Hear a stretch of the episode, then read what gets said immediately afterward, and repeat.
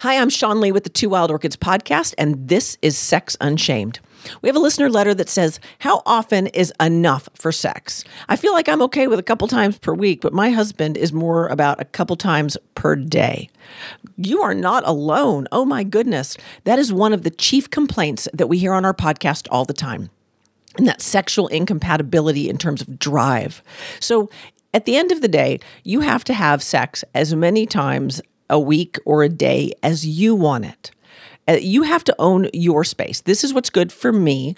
And if it's not good for you, let's find a way that we can compromise. One of the things that you can do if your partner wants to have more sex than you do is you can they can masturbate and you can lay there next to them and help them with that you know, one of my partners and I call that talk sex. One of us has a higher drive than the other. And so we will talk to each other while one of us masturbates. You get to have whatever sexual experience you want. You don't have to have sex if you don't want to, but they don't have to not have it. So most of the time, people who want a lot of sex really want to feel close to you. They want to they want to connect with you. So if you can find ways to connect and still satisfy their sexual desire, I think you're going to find that you're going to desire them a lot more and you're going to learn a lot more about them.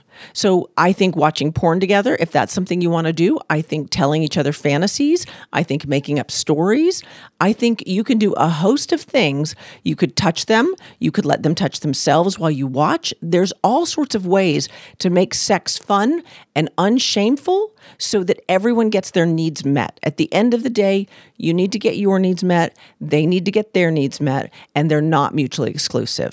If you want to send us a question, send it in to podcast at twowildorchids.com or go over to our website and leave us a note there, and we're happy to answer it. And I'm Sean Lee, and this has been Sex Unshamed.